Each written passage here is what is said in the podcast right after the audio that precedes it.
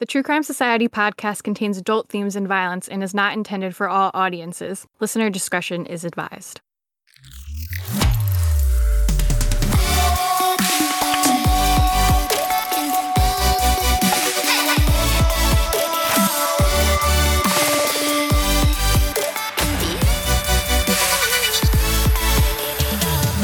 What's up, guys? Welcome to another episode of True Crime Society podcast with Stephanie and Olivia. Peep, she just hopped right on the bed. She's ready to go, and she's excited because it's our hundredth episode. and it's also the last episode of the year, so it's worked out perfectly for us. Yeah, I We know, that's did good. not plan it that way. Lucky we had a few big breaks over the years. so it worked out perfectly Yeah. for this one. Yeah, it did. It all came together in the end. Um, the weather here is friggin' horrendous. It's just like raining, snowing, slushing, and it's so cold. So hopefully, it doesn't mess with my internet connection. it's actually super cold here too, which is weird because it was so nice. But I feel like there's some like some Siberian Antarctic blast or something going on around the world, which is why it's so Yeah. cold and disgusting everywhere. yeah, I feel like I read something like that. Mm. I'm not very specific, but it's definitely something like that. There's something going on. Yeah. Oh, is your con? You're going to a concert after this? Yeah. not outside. We're going to the Killers today in like a winery vineyard type thing. It's been booked for like over a year.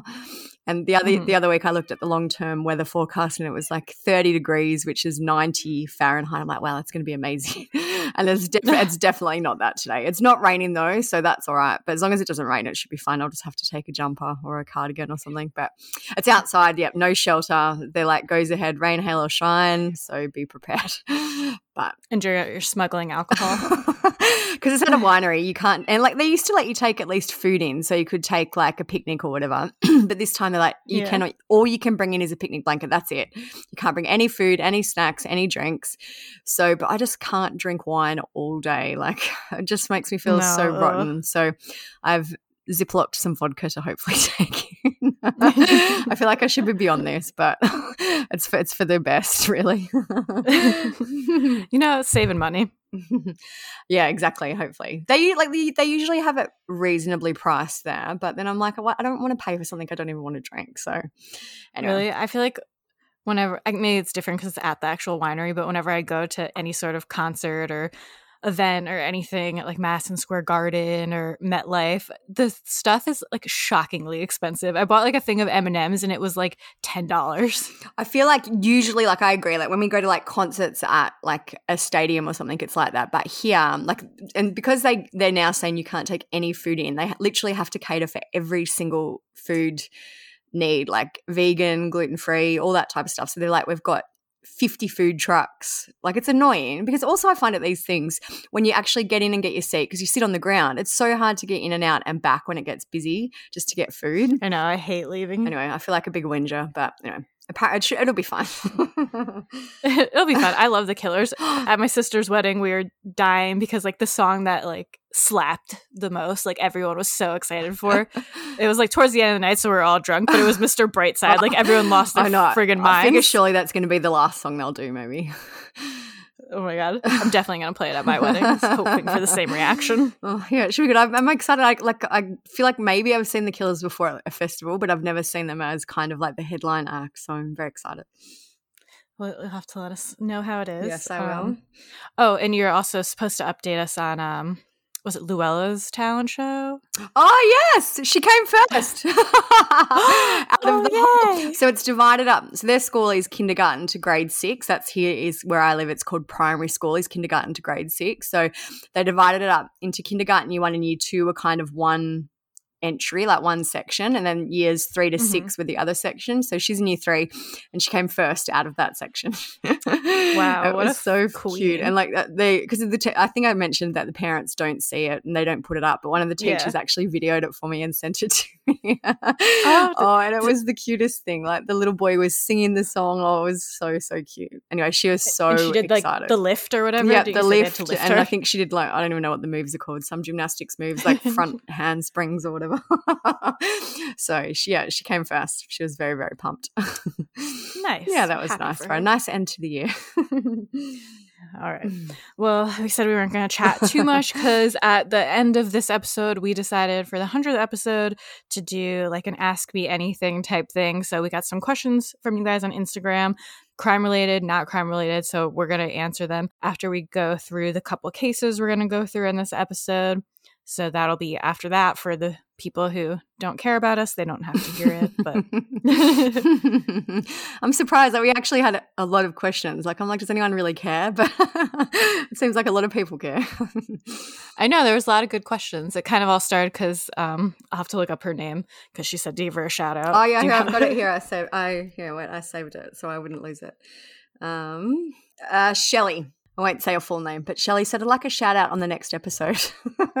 yeah, because I started with her post kind of on Facebook asking how we met, and then we are all just chatting, and we are like, oh, that'd be fun to do for the hundredth episode. Yeah, so thank you, Shelly. Here, here's your shout out. Hope you love it so much. this is a good test to see if she actually listens. yeah, yeah. Let us know, and if we don't hear from you, we're gonna assume you didn't listen. Anyways, so we're gonna talk about I guess three cases technically today. Yeah. Two well, I guess they're all kind of similar. They're all kids that yeah, really true actually. Kids that two are more similar, like stranger abductions. Then we're going to talk about the boy in the box update, which is similar. But we're going to talk about Athena Strand, which just happened and is all coming out now. That's the one with the FedEx driver. And then we're going to go over um, the Michael Vaughan updates. We've been waiting because there's been some updates coming out. We did an episode about him a while ago. So if you don't know the whole story, we'll give you like a quick refresh. But if you want to listen to that episode, we'll we'll link it somewhere or something. So yeah, like I feel like in the past this is a little bit different to kind of the mid-year and end of year episodes that we've done because in the past when we didn't have a whole lot of episodes, we used to kind of run through and update every single one. But now we have too many to do that. We'd be here all day. And also I feel like we update everyone anyway, kind of on the smaller updates on our social media. So we figured if we just do these two big updates today of the boy in the box and the Michael Vaughan case, um, because they are kind of current and big updates. Yeah. So that's what we're going to do. We are going to start with Athena. Disturbing new details just released in the death of seven year old Athena Strand. This is video of where police found her body last Friday in Wise County. It is a wooded area near water, and according to court documents, Athena was found in that water. Investigators say suspect Tanner Horner hit Athena with the FedEx truck he was contracted to drive. The affidavit says he told detectives she wasn't seriously hurt and was alive when he put her in the van last Wednesday. It goes on to say he told detectives he strangled little Athena because she was going to tell her father about being hit by the FedEx truck he was operating. We are still waiting on the autopsy report from the Tarrant County Medical Examiner to determine the manner in which she died. This morning, Athena's mother spoke about her devastating loss. I was robbed of watching her grow up by a man that everyone was supposed to be able to trust to do just one simple task deliver a Christmas present and leave. She said this was the package Horner delivered to the residents when Athena disappeared last Wednesday. It was Athena's Christmas present, a Barbie set. Tanner Horner now sits in the Wise County Jail on a $1.5 million bond. The sheriff plans to recommend the district attorney seek the death penalty. FedEx says they continue to cooperate fully with investigating authorities stranger abductions of a child are actually very rare. Like I feel like people think maybe they happen more than they do, but it's just because we hear more about the ones that actually happen. When it, yeah, it's because it's so crazy. Yeah, like unbelievable, and you know, police really have no leads in most of the cases and have to ask for information, so they're all public. But when it comes to all cases of children reported missing, less than 1% of those are taken by someone who they don't know.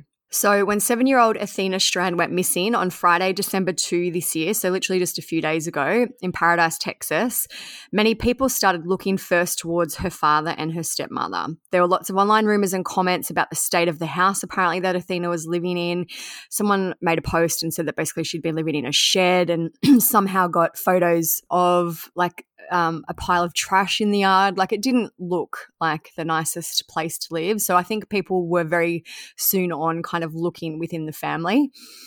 Um, Mhm. and some reporters also said that Athena had been known to run away fairly frequently after fighting with her stepmother. So it kind of indicated that there was this volatile relationship at home. Like seven year olds probably don't run away frequently generally, um, but it seemed like this had happened before in Athena's house. So what we do know is that Athena did argue with her stepmother on that Friday. The confirmed timeline is that she got off the bus from school at around 4:15 p.m. That's when she apparently had a fight with the stepmother and she walked away. The family live in Paradise in Texas and it's a rural area. It's a very small town. They've got 475 people in the town um, and it's in southwestern Wise County. So I believe that the family did live on an acreage property that had been in Athena's father's family for years. I've read that he grew up there, like it's, you know, they've lived there forever. They're very familiar with it. So around the time that Athena disappeared, a FedEx truck did make a delivery at the family home. That was kind of part of the timeline. Athena's stepmother said that she looked for Athena for around an hour and called 911 at around 6:40 p.m. when she was nowhere to be found she told police that she went to Athena's room at 5:30 p.m. and started searching for her then. I've seen a few varying reports. Another report I've read said that it was 4:45, so it doesn't really make a lot of difference. Essentially, it was like an hour an hour and a half time period before she called the police. Athena's biological mother, Maitland, has been very vocal in the media, and at the time she said that Athena was scared of the dark and would have been back before the night time. Police arrived at the home within 14 minutes of the 911 call and they searched the area until 4:30 a.m. the next day. So I'm assuming they got to the house let's say around 7 p.m.ish, so they searched non-stop till 4:30 a.m. Police held a press conference fairly quickly and we learned that the FBI got involved straight away. And we also learned that Athena's father had not been home at the time that she disappeared. Police restarted the search at 7 a.m. on Saturday, December 3. So they just had a few hours break and restarted it. I believe it was very cold as well. So I guess time was kind of of the essence to find her if she had wandered off. Hundreds of volunteers from the community joined federal, state, and local law officers and they walked shoulder to shoulder through the brush. Uh, searchers used helicopters with thermal imaging cameras, drones, horses, dogs, and ATVs. So, at around 2 p.m. on the Saturday, an Amber Alert was issued by the Texas Department of Public Safety. They said that doesn't mean there was an abduction, but it gets the information out to the citizens. Um, there was a lot of questions that we had about why an Amber Alert was actually issued because usually there needs to be evidence of an abductor and a car. Like they don't usually, um, I feel, issue them for cases like this. Yeah. The cases um, for a criteria for an Amber Alert in Texas are the missing child must be 17 years or younger. The law enforcement agency believes the missing child has been abducted. This means the child was either unwillingly taken from their environment without permission by the parent or legal guardian, or was taken by the child's parent or legal guardian. Um, the law enforcement agency believes the child is in danger of serious bodily harm or death. Law enforcement agency has conducted an investigation that has verified an, an, an abduction has taken place or has ruled out alternative explanations. And then the last one is sufficient information is available to distribute to the public that could assist in locating the abducted child, suspect, or the vehicle. So I feel like her case doesn't meet all of those, but I guess they were just so worried that there was absolutely no trace of her that they decided to issue one anyway. Yeah, like in hindsight, it would meet those, but at the time they didn't know a car or the abductor, which I feel like is usually what they at least need. Yeah. So at around 2 p.m. on December 3rd, which is still the Saturday, police said that the search for Athena would become an investigation with a search. They said, hopefully, we can find Athena and bring her home and alive and well, but it's all about the possibilities and we have to look at everything, Sheriff Akin said. So this kind of started people gossiping and talking that maybe someone had confessed, maybe they knew that Athena wasn't going to be found alive. Um, that basically people started speculating that police had more information that they hadn't made public. Um, they also said that they had used helicopters with thermal imaging and they had detected no presence of a child. So I think they were fairly confident that Athena wasn't alive and lost in the area. Hmm. Um, just a few hours later at 7 p.m., police officers cleared a scene less than 10 miles from her home. And then Sheriff Akin said that her body was found a few miles from that site along the Trinity River, which I believe had already been searched. Reporters started very quickly releasing information about the FedEx driver possibly being involved. There's a reporter called Steve Noviello, and he said, Break in. We are working to confirm reports that seven year old Athena Strand was hit by a FedEx driver who panicked and dumped the little girl's body in the wood. At around 10 p.m. that night, police held another press conference to kind of confirm that Athena's body had been found. And they said that the FedEx driver was 31 year old Tanner Lynn Horner, and he had been charged with capital murder and aggravated kidnapping. They also confirmed right then that Athena had been killed within an hour of her abduction, and police said that it was a random crime of opportunity. So once Tanner's identity was confirmed, there was lots of people who started commenting online about his alleged past. One lady, she's got still public Facebook posts. She said, Tanner Horner, the man who raped me at 16, eight years ago, murdered Athena Strand, a seven year old girl. I hope the family gets the justice they deserve. I hope he rots. And I hope that everyone who didn't believe me when I've talked about this for eight years does all of now. And then she says, fuck all of you. So I'm assuming, like, there's even a post of hers from 2019. And she wrote, friendly reminder that Tanner Horner is a rapist. So this was has mm. all been out there. Um, this guy seems to have been known as a bit of a deadbeat loser. Dirtbag. Yeah, dirtbag. So on December 8, Maitland, who's Athena's mother, spoke to the media. She said that Tanner, who was the delivery driver, had actually been delivering a, delivering a Christmas present to Athena at the time when he abducted her, and the present was Barbie dolls. Mm, that made me so sad. I know. She basically goes on and kind of explains what happened, and she said that the Barbie doll was a "You can be anything" Barbie doll, and her mother said, In this present, order out of innocence and love, my innocent, free spirited seven year old daughter was murdered. I was supposed to bring Athena after Christmas break. Instead, she'll be cremated and come home in an urn because I'm not ready to let my baby go. So, FedEx did issue a statement at the time. They said, Words cannot describe our shock and sorrow at reports surrounding this tragic event. First and foremost, our thoughts are with the family during this most difficult time, and we continue to cooperate fully with the investigating authorities. At this time, any further questions should be directed to law enforcement. I feel like all the FedEx statements have been very generic and very, like, obviously, I understand why they're a corporate and there's going to be legal action about this, but um, very generic statements. Yeah. So, as people have asked about the motive in this case, Tanner apparently told police that he accidentally hit Athena with his FedEx truck he told them that she wasn't seriously injured and that she was still talking and breathing. He said he panicked and put her in the truck but then he strangled her because he was worried that she would tell someone about hitting her him hitting her with the truck. I have doubts that this is what actually happened. Um, maybe he did. Same. Like I would, I her autopsy report hasn't been released yet. I feel like it would be easy enough for them to verify that she was hit by a truck. I'm sure she'd have maybe some, even if it was a very minor accident, surely there'd be a bruise or you know something like that. But I feel like the motive surely had to be much more sinister than what it was. I feel like the trucks must have like some sort of yes. monitoring activity. I don't know if they could tell or I'm sure it has like dash cam footage. So surely if he hit yeah. her like I'm sure there would be a ton of footage on there. Yeah. It reminds me of um the the Brian Laundrie excuse of like, well, I didn't know what to do, so I just strangled her to death. And I like I'm not actually doubting that he maybe did hit her with the car, but my thinking it was probably on purpose to incapacitate her, maybe, and to be like, hey, I'll yeah. help you, I'll help you, like yeah, to like lure her in the car. and they haven't said if there was any evidence of sexual assault or anything like that yet.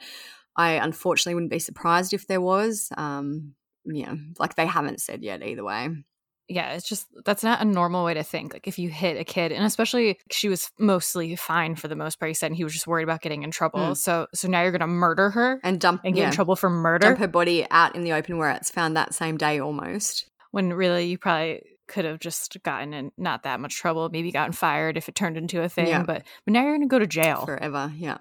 So Athena's mother has since posted a photo of her casket online. I believe her casket was made by the same people who made the caskets for the victims of the Uvalde shooting. It's pink. It's kind of grey fur lined. It's beautiful, like as beautiful as a child's casket can be, really. Um, they have also released her obituary online. I'll put it up on the blog, but it just talks a little bit about her. It says, a first grader at Paradise Elementary School, Athena had an ever present smile which brought joy and happiness to everyone she encountered. She made friends as easily as a butterfly can flap its wings, and she would light up any room she walked into. Athena had many hobbies and interests, including horseback riding, doing makeup, being a princess, and loving life. She also enjoyed spending time with her family and playing with her sisters as often as possible. So there hasn't been a whole lot of information in this case. What we do know is that the latest information is that um, Wise County Sheriff is recommending that prosecutors seek the death penalty for Tanner. And on December 14, Athena's family filed a lawsuit. They are now suing FedEx and one of its subcontractors. So Tanner delivered the packages for FedEx Ground, but was employed through a subcontractor called Big Top Skin, Top Spin Inc. And the lawsuit was filed by Athena's father, Jacob, and accuses FedEx and Big Topspin of gross negligence.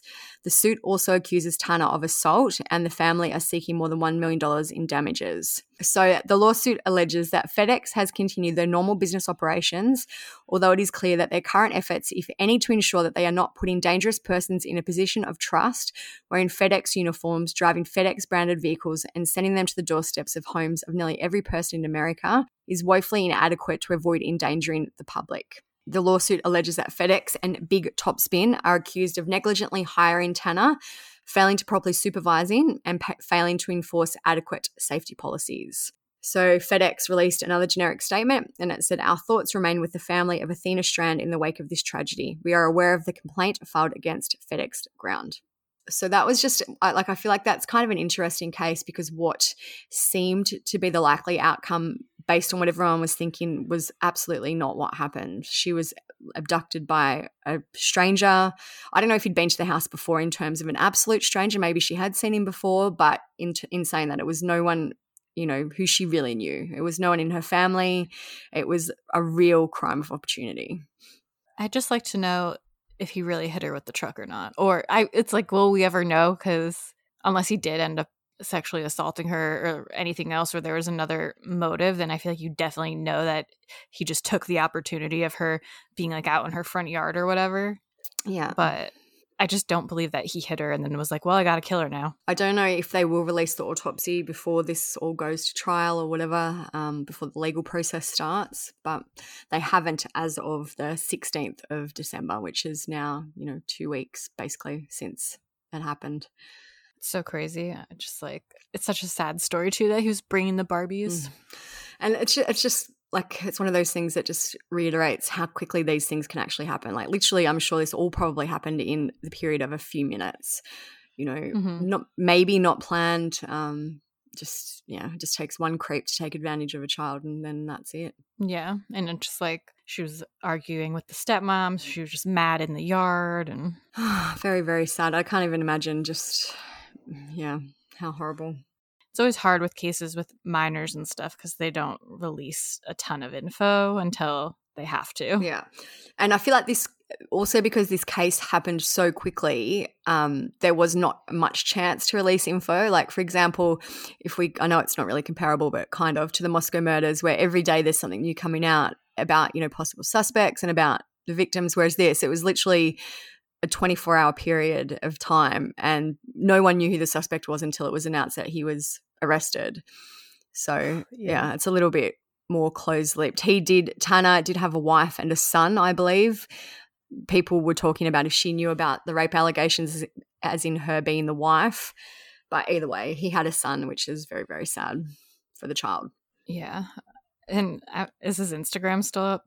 Do you know? Um, I'll have a look. Because I was looking at it and he's just like such dirtbag loser vibes. Yeah, it is. A lot of selfies. Yeah, he's yeah, he's got. He had a few Instagrams, I think. Yeah, one is up still. He was like very into music. Apparently, it says Tanner Horner, vocalist of Commit and Conquer, autistic as Ligma. He has a bunch of Instagrams. There's another one, Tanner. uh, Yeah, so they're all out there. Um, Autistic as ligma, like ligma balls or whatever it is that people say. I have no idea. that sounds like it might be right. I have no idea though. It's like a joke people say, I swear. Is it? Yeah, I've looked it up. It says ligma is a made up disease. Oh, I don't know, actually. Maybe that's not true. No, it because people be like, "Oh, I have ligma," and then they'd be like, "What's ligma?" Yeah, oh, yeah, you're you'd right. Be like ligma ball. It says ligma is a fictional disease designed to sound similar to lick my balls. I told you. oh my god. Anyway. so yeah, classy guy. Yeah, and like on his Instagram, that's the, that one. It's CNC underscore Twitch. There's heaps of photos of the baby. Um, just yeah, and like he's got one up there. It's a meme thing. It says that one fine ex who just keeps getting finer and finer. That's me. I'm the ex. he was. Please. he's a real loser. Yeah, loser for sure. Okay. So next we'll get into the Michael Vaughan updates. So we first covered Michael's story in January 2022, so pretty much like almost a year ago. Almost. Yeah. Um, Michael disappeared from his home in Fruitland, Idaho, when he was five years old on July 27, 2021. Michael was home with his father and sister while his mother was at work, and his father allegedly left Michael unattended for like 15, 20 minutes while he changed a diaper and ordered some food. When he returned to the room where Michael had been playing video games, he was nowhere to be found. So there's been a lot of speculation placed on Michael's parents, and there are also reports of a stranger seen at um, a little splash pad in the area at the time. So there's been lots of searches, lots of theories, but pretty much everything has come up empty. Yeah. Um, and it was said that Michael did like to kind of just go out and like go around to the neighbors' houses and see if anyone wanted to play or if anyone was around. So it's kind of speculated that he snuck out to go see if anyone was outside to play with. We haven't stopped. Every day we have unfinished business, and I'll tell you that every day is an anniversary of the disappearance from Michael Vaughan. It's been 365 days, a year of searching with no answers. For the five year old Fruitland boy whose 2021 disappearance garnered nationwide attention and support. Hi, what are you doing, bud? Last July, Michael Vaughan was at home with his dad and baby sister while mom was at work. Family says he walked out, searching for neighborhood kids to play with. He went to a neighbor's house. He went to another neighbor's house and another neighbor's house. Last winter, Michael's mom, Brandy, invited our News Nation team to their Idaho home, walking us through her son's last moments there. He would have come out of the garage. Um, the front door is pretty hard to get out of, and you can hear uh, that opening. At the time, his dad Tyler declined to speak with us, but this week that changed. The couple sitting together for their first national TV interview. It doesn't feel like a year. It's been an eternity.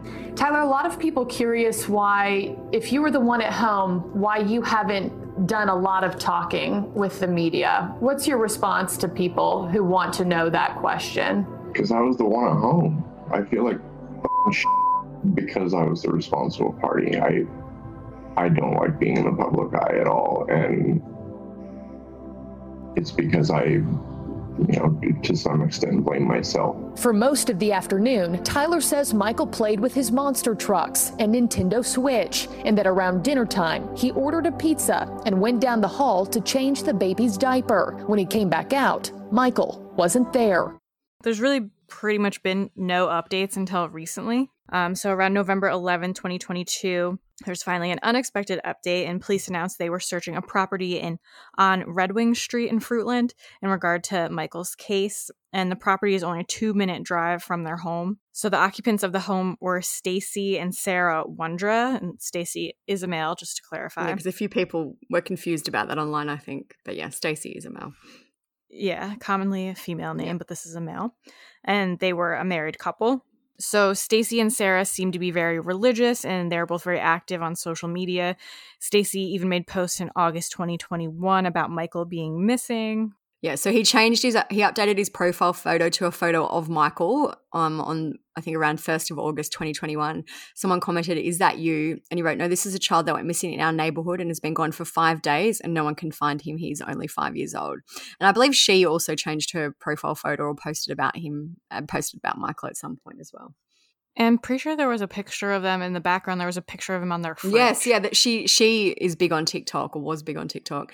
And there was one where she was talking and then yeah, on the fridge there's like a missing person flyer type thing for Michael. So sketchy. So police ended up tearing apart their backyard, um, looking for Michael or any evidence, and Stacey was taken into custody on unrelated charges earlier in 2022. So he was actually already in jail at this point Yeah. when this all happened. On November 12th, 2022, Sarah was charged with failing to report Michael's death. So at her arraignment, she was asked if she understood the charges against her. She said, I understand what they've said. It's not correct. And she is now being held on a $500,000 bond. Do we know what he was in jail for? I tried Do to look it up. I feel like it's um like firearm. I don't know. I don't know. I, just, I, I like it's so weird because everywhere's just vague and says unrelated charges. Um, Everyone needs to just have like open criminal it says that he's in jail on unrelated weapons charges. Oh, there's another one here. Yeah, so oh, that was 2019. He pleaded guilty to false statement during a firearms transaction. So I feel like there's, and there was another one. He was arrested for unlawful possession of a weapon by a convicted felon. So it's th- uh, things along those lines. It doesn't seem to be directly associated with Michael's case. Maybe it could be indirectly in the. I wonder what he was a felon for, because wouldn't that mean he's a convicted felon? Yeah, I don't know. He, I feel like he does have a pretty extensive criminal history, but it was for nothing in terms of. I feel like there was Child Yeah, it was in terms like there was some fraud type charges and Just like petty yeah, stuff. like petty. Like if you Google his name, like it's there's an indictment. It's been sealed. Like there's stuff online, but it's nothing. From what I've read, there's nothing related to or that could be similar to this case, for example. Yeah. So just another dirtbag, basically. So the state originally asked for a million dollar bond, arguing that Sarah is a danger to the public and was already on pretrial release for a felony charge related to illegally possessing a firearm as a felon. So again, prosecutors argued she's a danger to the community and she fails to abide by the social norms we all expect, and there are obviously very serious implications in her being aware of his whereabouts this whole time. So, in a random twists, the Wondras, they live next door to a married couple who are actually both sex offenders.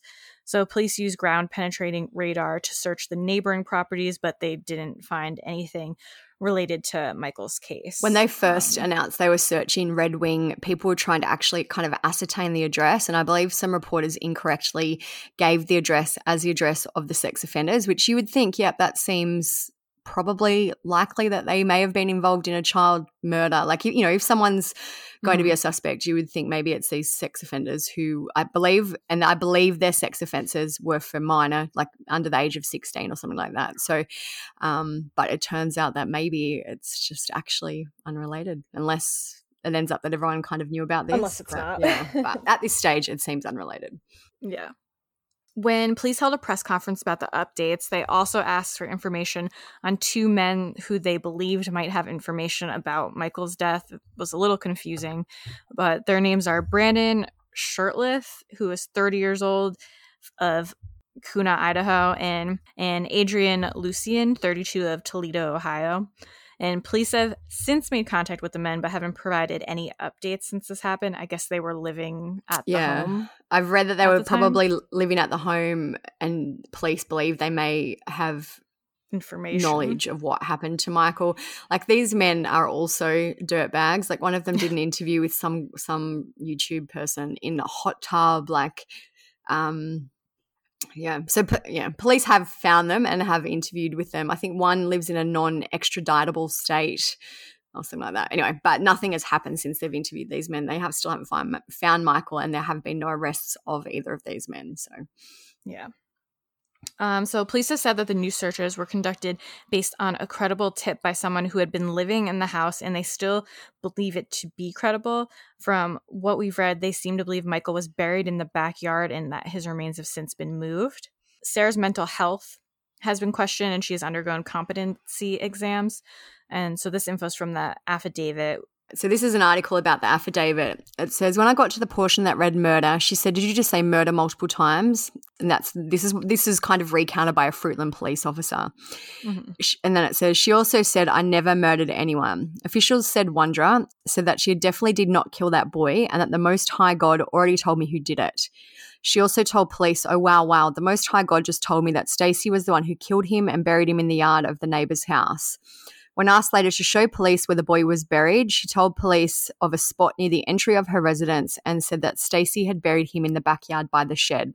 Police said that by that point they had begun hand digging a portion of the yard based on information received from Stacey, who had not been arrested or charged by Mon- Monday afternoon. It wasn't clear when or why police had spoken with Stacey. Sarah Wondra was arrested and told police, God just told me that Stacey was the one who did it, adding that she knew the body was in the neighbor's yard because that's what Stacey just told me. Um, and then she also told police that she had nothing to do with Michael's disappearance and that Stacy was the one who had buried Michael in the backyard by the shed, but wasn't the one who had actually harmed the boy. She to- told police instead that a man named Adrian, who's one of the men we mentioned earlier, had been the one who had done it and he was scared to tell anybody. So seems like a lot of finger pointing. Yeah. And there's just as quickly one little thing about her mental health as well. All her social media, I believe, is still up. Like her TikToks are up. Internet, all she does basically is rant religiously. She has religious rants. Um, this is one post I snipped just because it was kind of interesting. It says, The dead have been raised incorruptible. I have seen it with my own eyes that God recently gave me new eyes to see into the heavenly things. He is coming soon. Dry bones have come alive, and it was so beautiful. They were so beautiful, wrapped up in His majesty, walking in the air up to heaven. Shining so bright as I've never seen anyone shine. God did it. And it goes on and on. So th- these are the kind of posts that she was making online. She was clearly not well. Um, No, or just, very religious Yeah. ideation type Yeah. stuff, not Yeah. just like normal religious stuff. So on November 23rd, Sarah was found unfit to continue with court proceedings and has been committed to the Idaho Department of Health and Welfare. Officials will work to restore Sarah's mental competency before her next status conference, now set for December 23rd. Um, should either party bring forward information related to her competency before then, Judge Brian Lee could move up the status conference to an earlier date. That's kind of the latest in the case. Still Yeah. a lot of questions. like I'm just looking now. The last articles were a week and two weeks ago. There haven't really been, um, you know, any information. I do find it interesting that the kind of news to date has focused on Sarah and not on Stacey. Um, I guess it's because Mhm. Stacey's already in jail, and this was all this has kind of happened to keep Sarah in jail. Um, but I, I would love to know more about who they got this credible tip from and why they still believe it's credible. Um, just And I, know. wonder why. I mean, I don't think it's crazy to assume that Michael is dead at this point, but I feel like they must know he's dead or have something to think he's dead to charge her with specifically not reporting a death. Yeah, I, I just like I just feel like this is such an well, it is unexpected, as in what we what now we know actually probably happened to Michael and who was likely involved. Like it, we always said, it could have been a stranger abduction, but just that kind of level of you know what happened to him with these at least four people likely involved. It's just horrific. He must have. Uh, you know, I just don't even really want to think about what happened to him at the hands of these people. Yeah, it just seems like there's still so many questions on who actually did what and who's actually involved and who isn't. Because at this point, there's three men involved, alleged, allegedly, I guess, and then Sarah. Yeah, and the then they must guys who live there, and then the husband. I'm assuming that the credible tip probably came from an additional party who we don't know. Like it does seem like Stacey was talking and he told them where like according to that affidavit where Michael was buried at one point and things like that, but I feel like it seems like there's an additional person. So there must have been a whole bunch of people who maybe knew what happened and just And didn't say that the person who gave the credible tip used to live in the house. Yeah, and like that's why I thought like my thinking was maybe it is Stacey, but I feel like there've been it, it could be, but I also feel like it's probably someone additional. Mm, it seems like it just like I wonder if they did like drugs. If it was like a drug type thing. Like, why are so many people living in this house? It wasn't that big. Yeah, there's a lot of things I could say about these people, but but Yeah. not. But, yeah. It seems like, and I know, like for instance, Sarah and Stacey apparently had like a um taxi business, but it was like a faith taxi. Um, there's a lot of very strange things going on. Yeah. But um we'll post links to like some of the social media and everything on the blog. It is interesting to look at and kind of get a better idea for what was going on, I guess. And I feel like too, there's been a lot of speculation about why Stacey and Sarah may have done this or why Stacey did this. You know, whatever whatever ends up happening. I've read some comments online that say that they couldn't have children. And this is one of the most mm. random things I've ever heard that they couldn't have children because Stacey's genitals had been trampled by a bull. like this is what I mean. Like this case, I'm just like, what is going on? There's you know, like I, th- I feel like that was kind of insinuating that they took Michael because they couldn't have a child of their own, and he somehow accidentally died. Um, you know, that was one of the kind of theories that I've heard. But as, as of this stage, we just don't know what happened. Yeah, I'm anxious to find out. It, um, I guess relieved is the right word that there's some movement because, like, it got to the point where people were really harassing the mom and the parents and accusing them since nothing had happened. Like I know that there people were going like hard on the mom online for some reason. Yeah. And I also feel like police really, really feel like this was a credible tip. They seem to do a really super thorough search. Like they literally tore up the entire backyard. Um, they spent days and days there, you know, investigated the neighbor's backyard. So I feel like they wouldn't have done that if it was just, oh, maybe. So I feel like they do still feel that this is the right direction for them to go in. Yeah, they definitely know more. And they did say that the cadaver dogs did like hit, Hit, but they didn't yeah. find anything. Yeah. All right. Well, that's that one for now.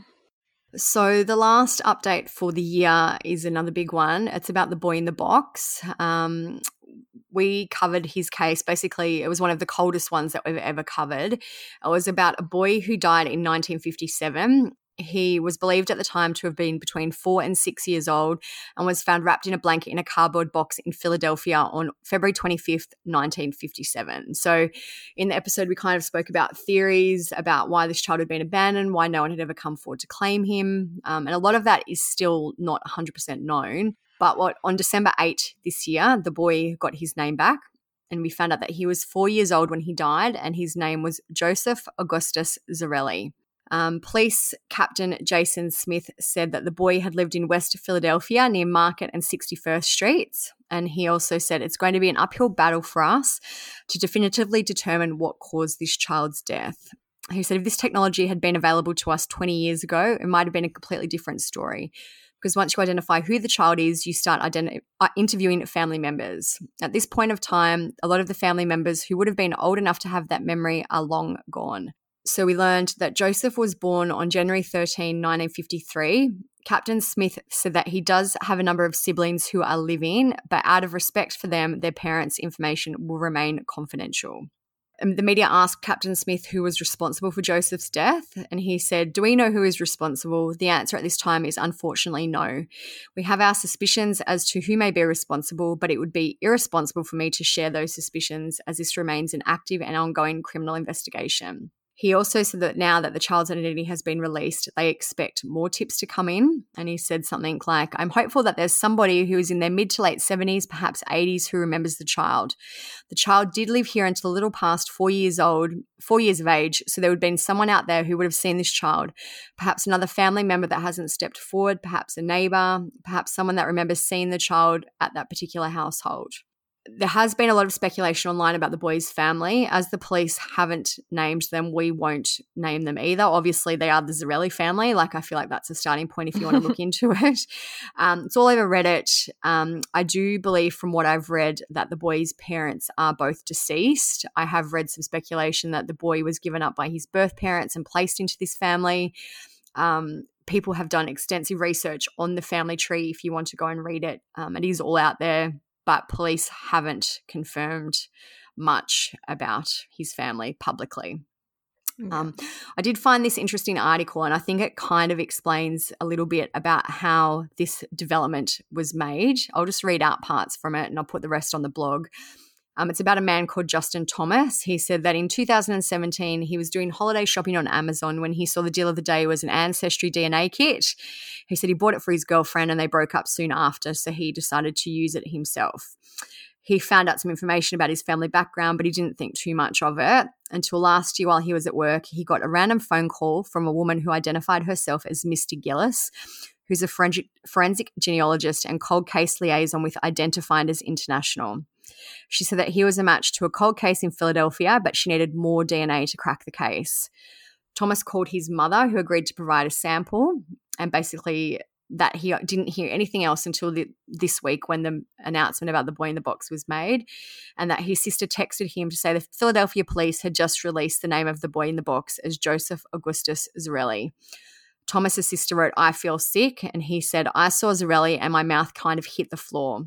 He believes that the boy is likely a first cousin to his mother. The last name of his mum's uncle is Zarelli. His grandma, his grandmother's brother is a Zarelli. The Zarellis lived in West Philadelphia, which is what the police have also said. Um, and then he just goes on and talks about how, you know, this has kind of affected him. And he said, it strikes home. It's horrible. I can't imagine, which it is. It's a horrible story. And the child had a horrible end. Mm-hmm. So it seems like this is another case where kind of a chance, kind of recreational DNA use has, you know, cracked the case in the end. Yeah. I did wonder, read like- some. Sorry, you go. No, I just think I wonder where they even start with now trying to like solve it. Yeah, I feel like it's probably too late. The people who probably did this to the boy are probably dead. Um, yeah. you know, I guess maybe they can still try and figure out exactly what happened. Um, and I'm assuming, you know, like it, if they've been dead for a while, you know, their bodies, it'd be it'd be hard to get any evidence. I would assume from these people. It's interesting that they said they had their suspicions. And the other question we've had a lot about is why did this come out now? I have read some comments online that say the police have actually known the identity of the boy for over a year, but they were keeping it quiet to try and, I guess, progress the investigation. And then someone hmm. from one of these identifiers or one of the other kind of forensic DNA genealogical companies leaked it after there was a dispute, or which is why police, uh, when it leaked, and then they said next week we're going to give an update. So his name wasn't leaked at first. Police did have a week, I guess, to kind of get their ducks in a row and make an official announcement about who the boy was. So there is an answer. Still a lot of unanswered questions, though. Um, I guess it's you know one benefit at least he can have a proper burial now, and I know someone's already put a plaque at his gravesite, which I think was just before like America's unknown child or something like that. So that's one you know benefit is he can be laid to rest and given some of his dignity back at least.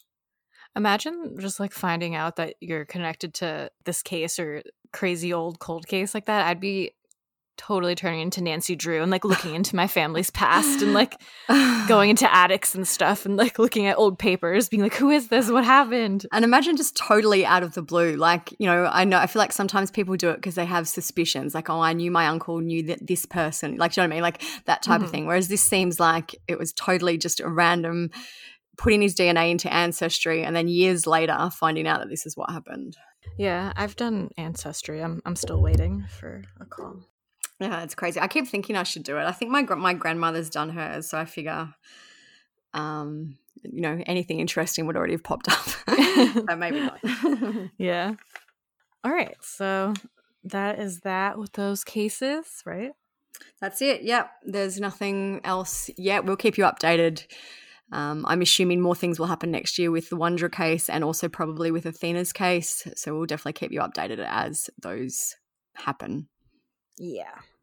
Um, okay, so now we're going to do something fun, something different. After 100 episodes, we figured it was time for you guys to maybe get to know us a little better. Um, people have always kind of asked us questions. I mean, we're always like, oh, yeah, we'll do something one day, but just like never really did. And I feel like now too, we speak to a lot of people, the same people all the time. Like people will send us Mhm. messages and um, articles and things like that. So I feel like now we've got a little community going where some people don't like. I don't know. I, am I making sense? Like I feel like we have a familiar, famili- I can't even say the word familiarity with a lot of people. So that might be interesting. Yeah, so it's like we're kind of kind of friends, but like online. So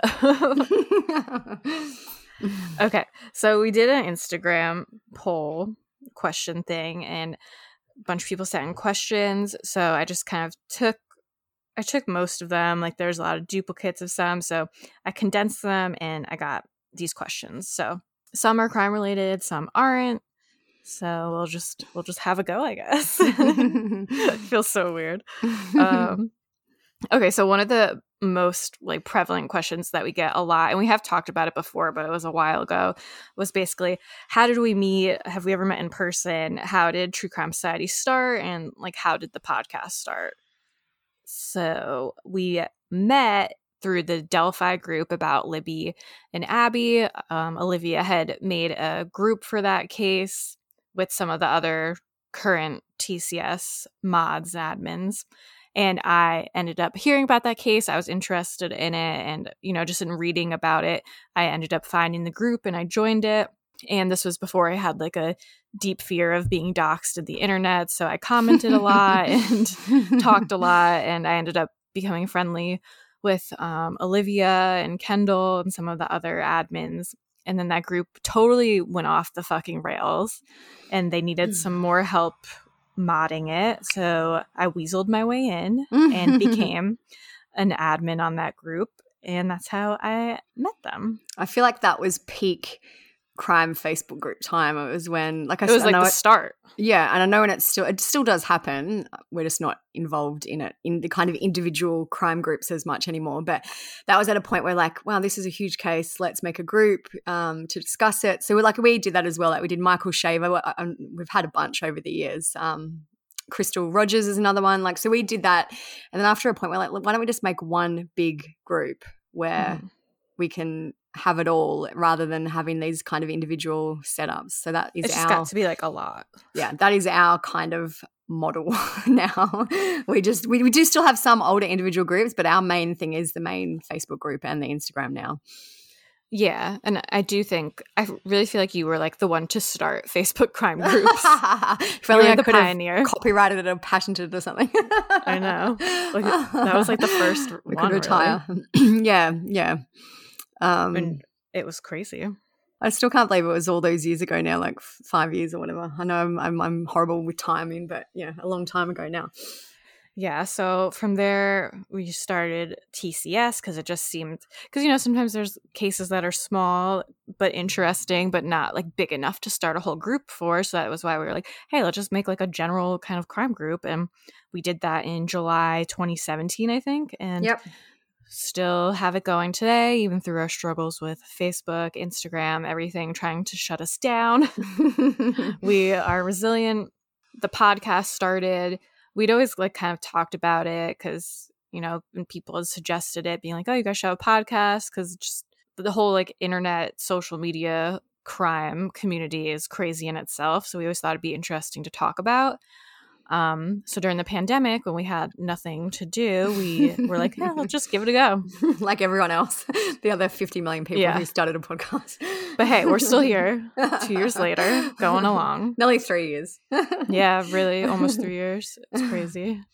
Um, and have we ever met in person? No, but we are hoping to at my wedding Yeah. in June. So we'll see. I've got my flights booked. I'm just I, like I feel like now since COVID, I'm much more hesitant to be like, yes, this is absolutely happening. Yeah. but it's it's looking promising. Yeah, so we'll keep everyone posted on that. But no, we've never met in person or anything, but we do talk like literally every day. So yeah, yeah. next question that we got and we get semi frequently is who does the podcast theme song? a lot of people like it. I'll have to look it up. I know I have the documents somewhere on this computer, but it's literally just a it was like a stock copyrighted song that I bought on Audio Jungle for $30.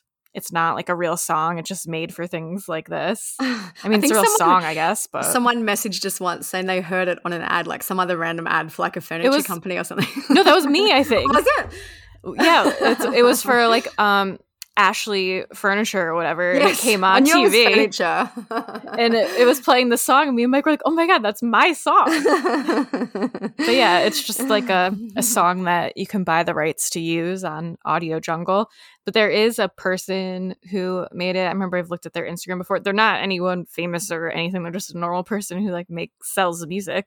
So um, I'll find that and we'll link it somewhere for anyone who's interested. The next one is Will you start doing more episodes per week at any point? How long do you plan on doing the podcast? So I, th- I feel like this kind of ties into another question about um, how can how, how time consuming is this your real job? Do you have real jobs, like real jobs? yes, Yeah. we both have real jobs. Um, I work three days a week, and Stephanie works full time on our real jobs, you know, our non crime jobs. So uh, that kind of limits us at the moment as to how many episodes we can do a week. And I feel like we're not quite at the point yet where we could quit our real jobs to do this full time. Maybe one day. Like I would love to do more episodes if we can one day. At the at this point, I don't think we can yet. Do you agree with that? It would definitely be a goal. I would love to do more episodes, but yeah, like you said, I just I work a regular full-time job, so everything is a lot of work. Um also like just the Instagram, the Facebook groups, editing the podcast. We do everything ourselves. We don't have anyone else who does it with us. It is very, very time consuming. Yeah. So if you're interested in kind of a split, so I do most of the research, Stephanie does the editing. So that's kind of like a 50 50 split. We both do, obviously, we both record, we both do all the socials. Um, so it's, it is very time consuming. um, each episode, I would say, takes how long do you think? Like, I don't know. Well, each. to edit them, I'd say it takes me like six hours. Yeah. So I was going to say, I think all up, each episode would be at least 10 hours each because of the research, then the recording, plus the, um, like additional socials, the blog, all that type of stuff. Like, I feel like for each of us, it would be at least 10 hours per one hour episode of work, essentially. And that's along with just like posting on Instagram about the Idaho case, looking for other stuff to post, looking for other updates. Um, so yeah, it is very time consuming. We if we, it wasn't something we were interested in, I would not see myself working this hard. Yeah. But and like I, I feel like interest. It, it's fair to say that the podcast and our social media have grown a lot, especially over the last probably year or 18 months. They've grown a lot. So it is getting there, but it's not at the point yet where we could just do this full time. But that is the goal. We'd love to do that. We'd love to do more episodes. I'd love to not have to work full time at my job. So, yeah, keep listening and sharing it with your friends. If we can grow our audience, it could definitely be a possibility one day. Like, we'd love to do it. I feel like, too, we're a little bit limited at the moment in terms of the um, speed that we can release new episodes just because of these full time jobs. Like if something happens, we're like, well, this would be mm-hmm. great to record, but we physically can't do it because of the time zones and because of our jobs and the you know amount of time it takes to kind of to turn around an episode. So it would be amazing to be able to do that quicker in the future um, if we can. Yeah. So basically, we need to quit our jobs, which means you guys, you guys need to like help us out and get this podcast a bit bigger. and the other question I don't think we answered is how long do you keep plan to keep doing the podcast? Mm. Um, as long as possible, I guess is, yeah. is my answer. Um, you know, I feel like true crime podcasts are a very saturated market, and we have been lucky and we've worked hard to get it to where it is. But I, I guess you know, who knows what will happen in the future. But yeah, as long as possible is my answer for that yeah, the plan is to just keep keep doing it until we can't anymore. um, another similar kind of question is how do you keep the uh, Instagram account so up to date? Like, how do you find things to post? Um, basically, for me during the day, it's is hard because I am at work, so I have Twitter alerts on for certain reporters I know are following certain cases. Like I have them on for Brian Entin with the Moscow case, any other ones who I know are posting about it or just like reporters who I know post about crime a lot. So anytime they tweet, I'll get a notification on my phone. Um, we were both also in a lot of like crime Facebook groups, so yeah. it's a good place to find stuff. But basically, just being on my phone constantly is the answer. We do let these days too get a lot of messages from people who share cases. They're like, wow, mm-hmm. I found this interesting. You guys might. So we share a lot of it that way as well. But it's generally now just been across a whole different range of news sources Facebook, Twitter, Instagram. Um, yeah. Yeah, we are lucky that you guys probably do like half the work for us, or at least of sending us ideas. I like 25% of the work maybe because then we yeah. have to like go find it and then keep tabs on it but it is great that people send us stuff to post a lot too and like i will like i think i've given her a shout out before but there's like we've got people like lindsay and she has sent mm-hmm. us so much stuff in moscow like she will send me sometimes 20 things a day probably even more sometimes so it's so amazing because we act like there is no way in the world we can see everything no matter how hard we try we can't mm-hmm. so we really really appreciate everyone who sends us stuff when they have a chance and when and you know we don't always share 100% of the things we get just f- literally for time constraints but we do read and try to acknowledge every single thing you guys send us yeah, or sometimes I just like lose the message to be honest because yeah. Instagram has no good way to search anything. Like I'll open it and then it'll be gone. And sometimes like if I really want to remember, I actually have to send it to myself so I can find it again. But yeah, we we do yeah. really really really appreciate it. Yeah. Um what's your favorite episode to date? So I am a real big fan, I guess if it's correct to say that, of the real mysterious episodes. Like the one I still think about and I still wonder about now is Judy Smith, which really? I feel like is probably a pretty obscure one that maybe not everyone's listened to, but it was about a woman who went on a business trip with her husband and then she never went back to the hotel that night and then her body was found like thousands may, at least hundreds of miles away maybe thousands of miles away in some random national park that she had no connection to. Um, so i always i'd like to know more about that. Like we no one has ever there's n- never been any updates about and i think her death was ruled a murder so but like just there's just nothing. Like i just find that one so mysterious and i still wonder about that sometimes. I, like that's that i don't know if that's correct to say favorite episode but that's kind of my most interesting episode i think Yeah, I wrote down a few because I knew on the spot I wouldn't be able to think of any. but one of my favorites is always going to be Chris Benoit. I just am Yeah. so interested in that story. And I feel like we put in a lot of work to that episode. And I found so many good clips and everything. And it was kind of fun to talk about wrestling and explain some of that stuff. Um, Parkland was a big one for me. That one, I feel like it was such an important episode. And even though it was really hard to listen to all those clips a billion times while I was editing it, it ended up being an episode I was really proud of. The Turpin family was a Yeah. good one. Social scammers that was was like, fun because it was just kind of something different. Uh, Astro World something different, and I always have a place in my heart for Summer Wells. Um, yeah, I know, me too. And like, I'm just, I was just scrolling through the list while you were talking. Actually, the other one too that I really, oh, not always, but I find fascinating is the Honey and Barry Sherman murders. Yes, I was going to add that one to my list too. so that's again a kind of a real. It's probably not when when we actually eventually find out what happened. It's probably going to be someone close to them. But at the moment, it's a real true mystery.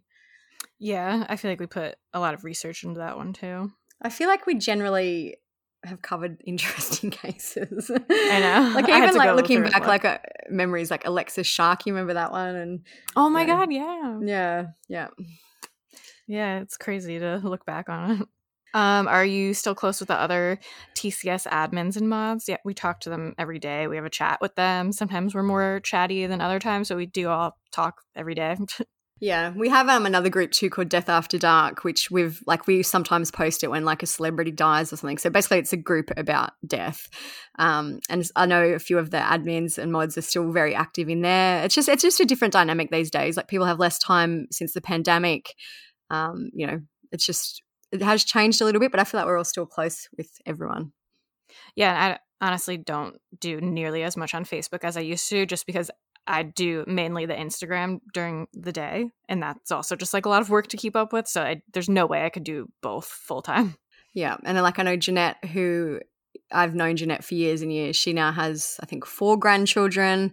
um, you know, everyone has, you know, either kids that are growing up, jobs. Like it's just, it's just different now. Everyone's busier, and it's a little bit different. But I feel like yeah, we're still close with everyone.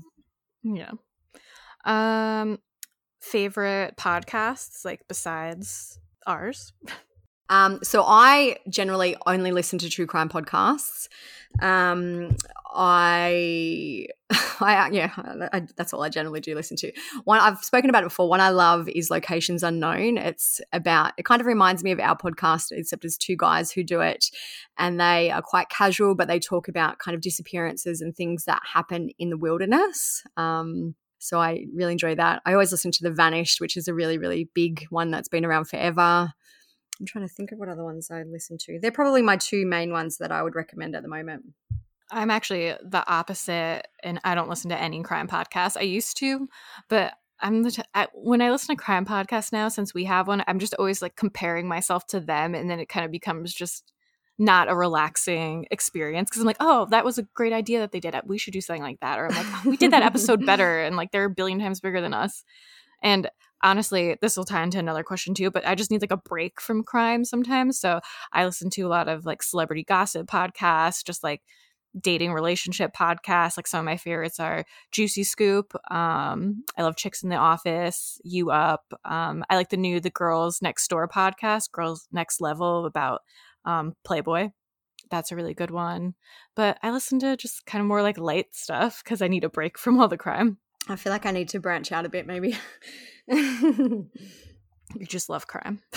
yeah. So, and I know during the year too, we've kind of mentioned a few other podcasts that you guys would like. True Crime Record is one that we really like. Um, True Crime Couple, Crime Salad, Morning Cup of Murder, Morning Cup of Murder, uh, Mamacide is another one. Murder Diaries. Paranormal Chicks. Yep. I'm just trying Creeps to make sure we haven't forgotten anyone because they they like we are all kind of across these guys. We all work together in, I guess, the true crime realm. Mm-hmm. So I just don't want to forget anyone. But there's some other good ones if you're looking for a new one to try. Yeah. Um, okay, so these will be just a few I tried to group them together. Those were like the podcast type questions. Now these are just like kind of random questions. So one that we get a lot is where we're from, which I feel like we talk about a lot, but that question was asked a few times. Um, I don't want to specifically say where I live just for safety reasons. Not that I think anyone cares enough to come find me, but I live in New York. I live in Hudson Valley in Dutchess County. I'm like an hour and a half away from the city. So that's that's where I am. I'm in Australia, so I'm about I'm similar to you in terms of distance from a city. So I'm just north of Sydney. Um, yeah, like an hour away from the city. So not far, east coast of Australia. Yeah, so that explains our struggle with recording, getting things out. Sometimes we're pretty much almost totally opposite days. We have a few hours where we overlap. Yeah, like so when we record it, which is 9 a.m. my time, I think that's like 6 p.m. ish your time at the moment. So we literally really only do have a few hours where we can cross over. And then daylight things. savings changes it every time. So, yeah. Another was just like, what are your favorite things? Pizza toppings, beer, alcohol, food, vacation. So um, I wrote a little list again because I, I know that I'm terrible at thinking of things off the top of my head. Food, basically, I love anything that is like terrible for you. And I think I would commit a crime for a piece of cheesecake. Like I fucking love cheesecake. I love pepperoni pizza. I like trying new beers, new ciders, love fast food favorite vacation spots. I love going to North Carolina. I like going to Vermont, which I just went to. I like to play video games. I'll play Stardew Valley, um, Genshin Impact. I play Pokemon. So if anyone plays any of those games, like we can be friends or something. Um, I also just like hanging out with Mike, uh, my fiance, obviously. I like hanging out with my family, my mom, my sister, my dad. I actually like doing things with them and love giving my cats a snuggle and getting some casual drinks at the bar. And that's all about me. That sounds very fulfilling. very fulfilling.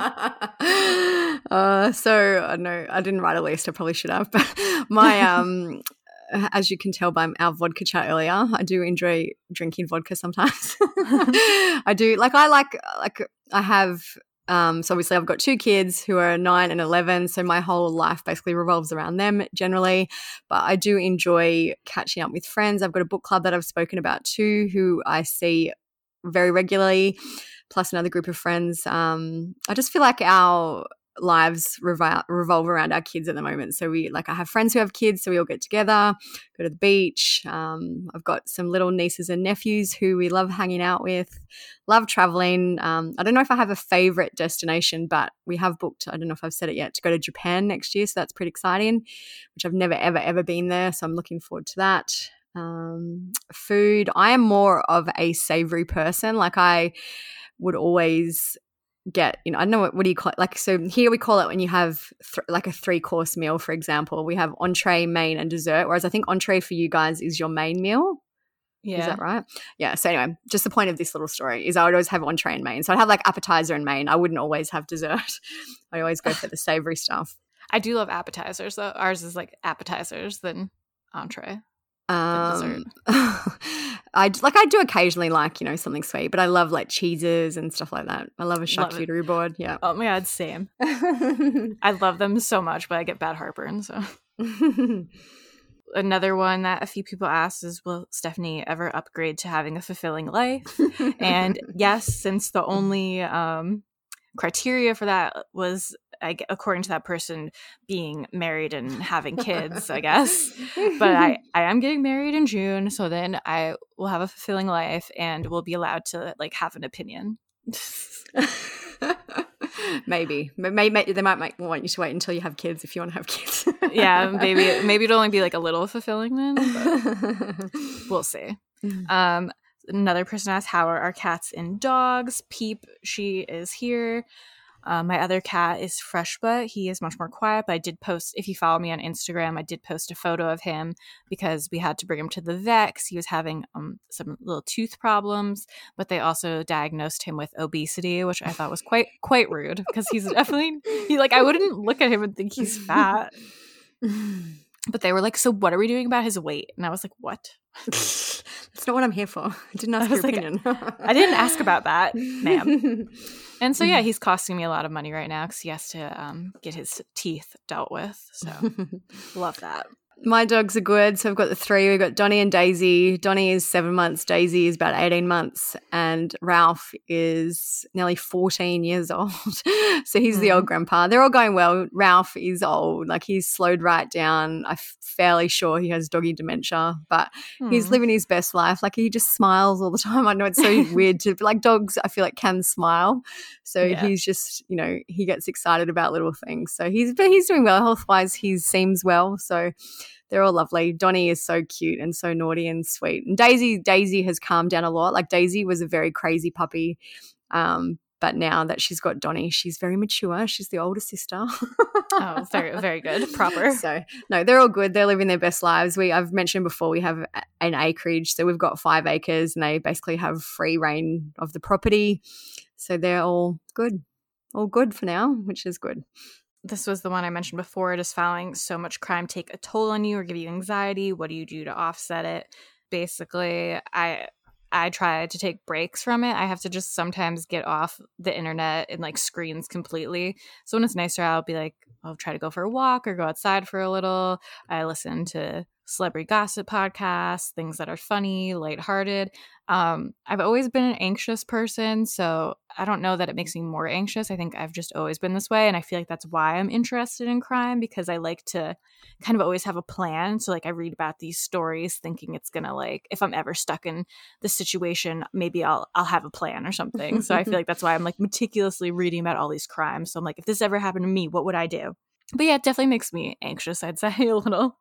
I feel like too when things are really happening, like for example in the Moscow case, I keep referencing that one because I guess it's the most current. Um, when things are really busy, it's a lot. Like we'll be online for hours and hours and hours, but there are times Mhm. where less things are happening. So I feel like if you follow our Instagram, you'll kind of would have seen that. So you know there'll be days where we'll have a hundred stories, and then there may be days where we have six or seven. So I feel like we just have to take it as it comes and ride the waves of when it's busy and full on, and then kind of rest and recuperate when it's not. I definitely try to post or like have at least like one day on the weekend where I'm just like not really focused on it too too much because I just need the mental break of not feeling like I'm working or else I'll go insane. Yeah. Do you feel like it makes you crime makes you anxious at all or not really? Um, not really. Well, yes and no. Like there are some crimes, I guess, that affect me more than others. Um, but uh, yeah, like I know, I feel like now I've been doing this for a long time, so I'm probably quite jaded and cynical and can disassociate a little bit. But Yeah. it does, like, there are things that I read and I think that's it. I can't do it today. That's enough. But you know, generally, I feel like I'm all right at separating myself from what is happening in the world, which is I don't know if that's a good thing or a bad thing. yeah. Well, that could bring us to the question hardest case to cover, cases that really bothered you. For me, I think it's the cases with the kids, um, like Harmony Montgomery, Summer Wells, Oakley Carlson, the ones where the kids are treated horribly. Um, I think because I have kids, that just for me, I find those the hardest to deal with. Um, even the one, I can't, his name escapes me now, but the dad who took the kids to Mexico and killed them because he believed Matthew Coleman. yes, yes.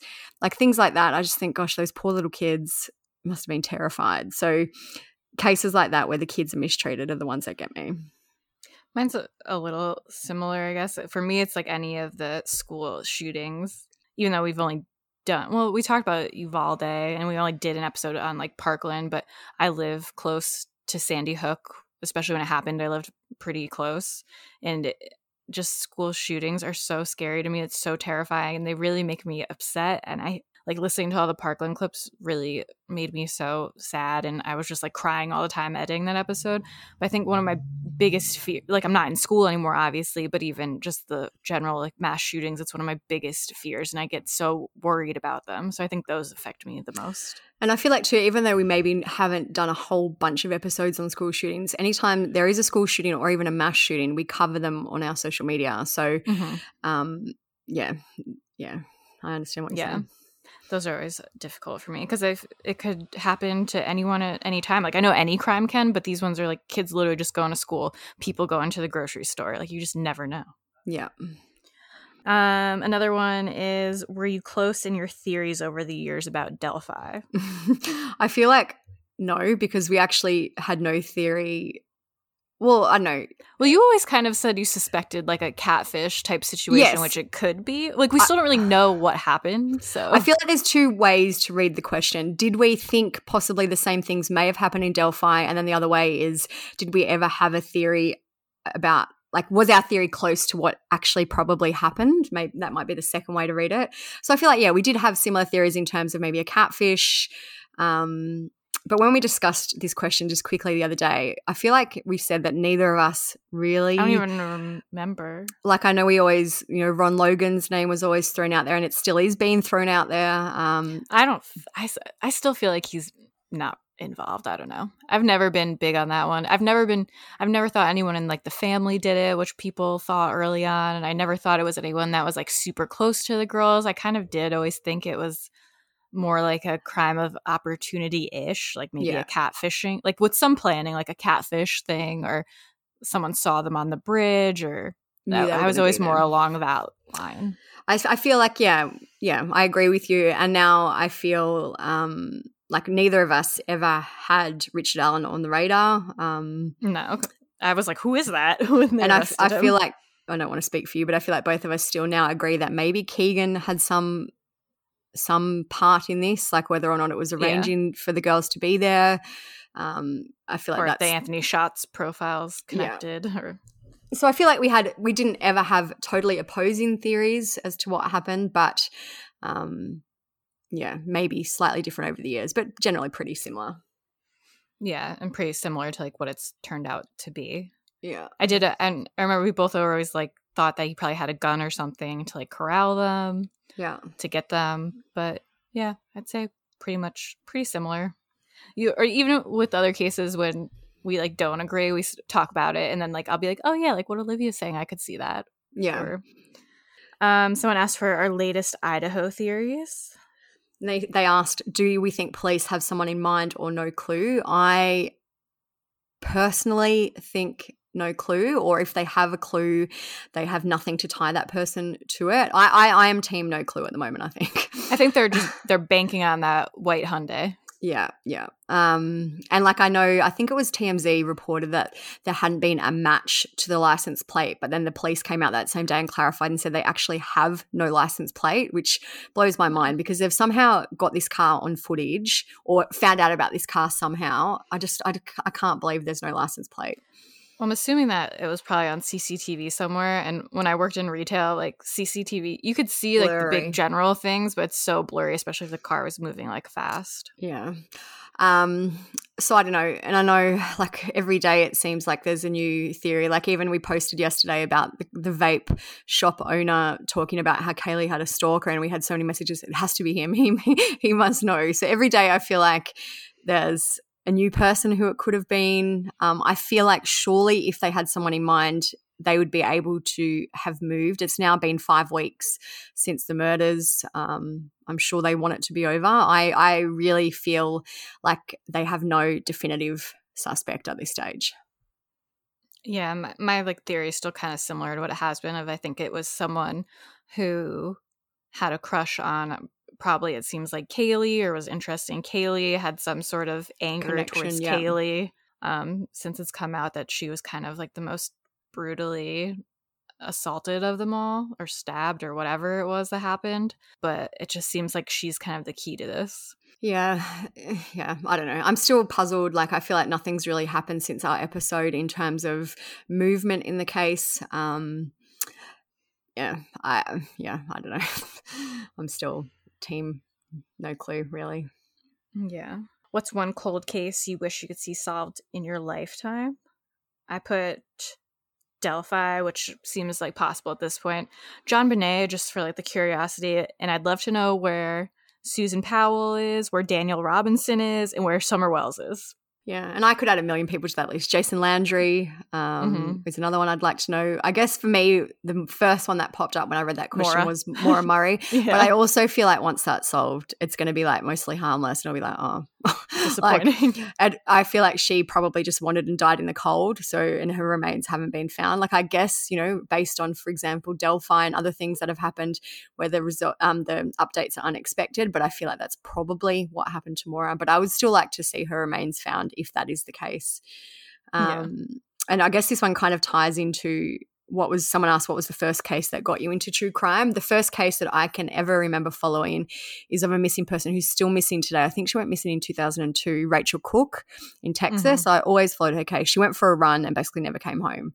And her dad really advocated for her and like had one of the first kind of blog websites for her outlining the search. And he's since passed away but i've always wondered what happened to her um, i would like to find out that out one day Yeah, I don't, I don't really remember specifically like what the first thing was that got me into it because I, I just I've always been kind of interested in specifically forensic science and stuff like that. Like I took forensic science in high school and I took forensic science in college. I took criminal justice in high school and in college. So I've always been interested in it, but the ones that I can remember being interested in early on, Jonestown was always a big one for me. Like I did my college thesis on that. I was I had to do like high school projects on it. So that one always stuck with me as being a big one. I know I did a high school project on Charles Manson, which is really cliche, but it's just like a really interesting one, especially as like a starter one.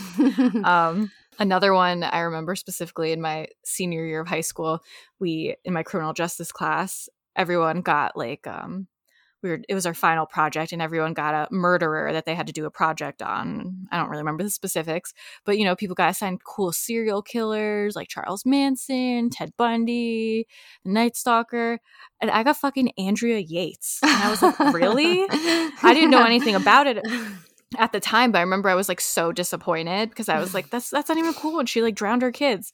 But then when I did the research on it, it was actually so interesting. That's kind of where I learned more about how some cases aren't just like, oh, the serial killer murdered a bunch of people. This one had like mental health and it was very controversial. And there's so much to it that I found it fascinating actually in the end. And I- then I was kind of happy that I had gotten that one to do because I, I learned a lot.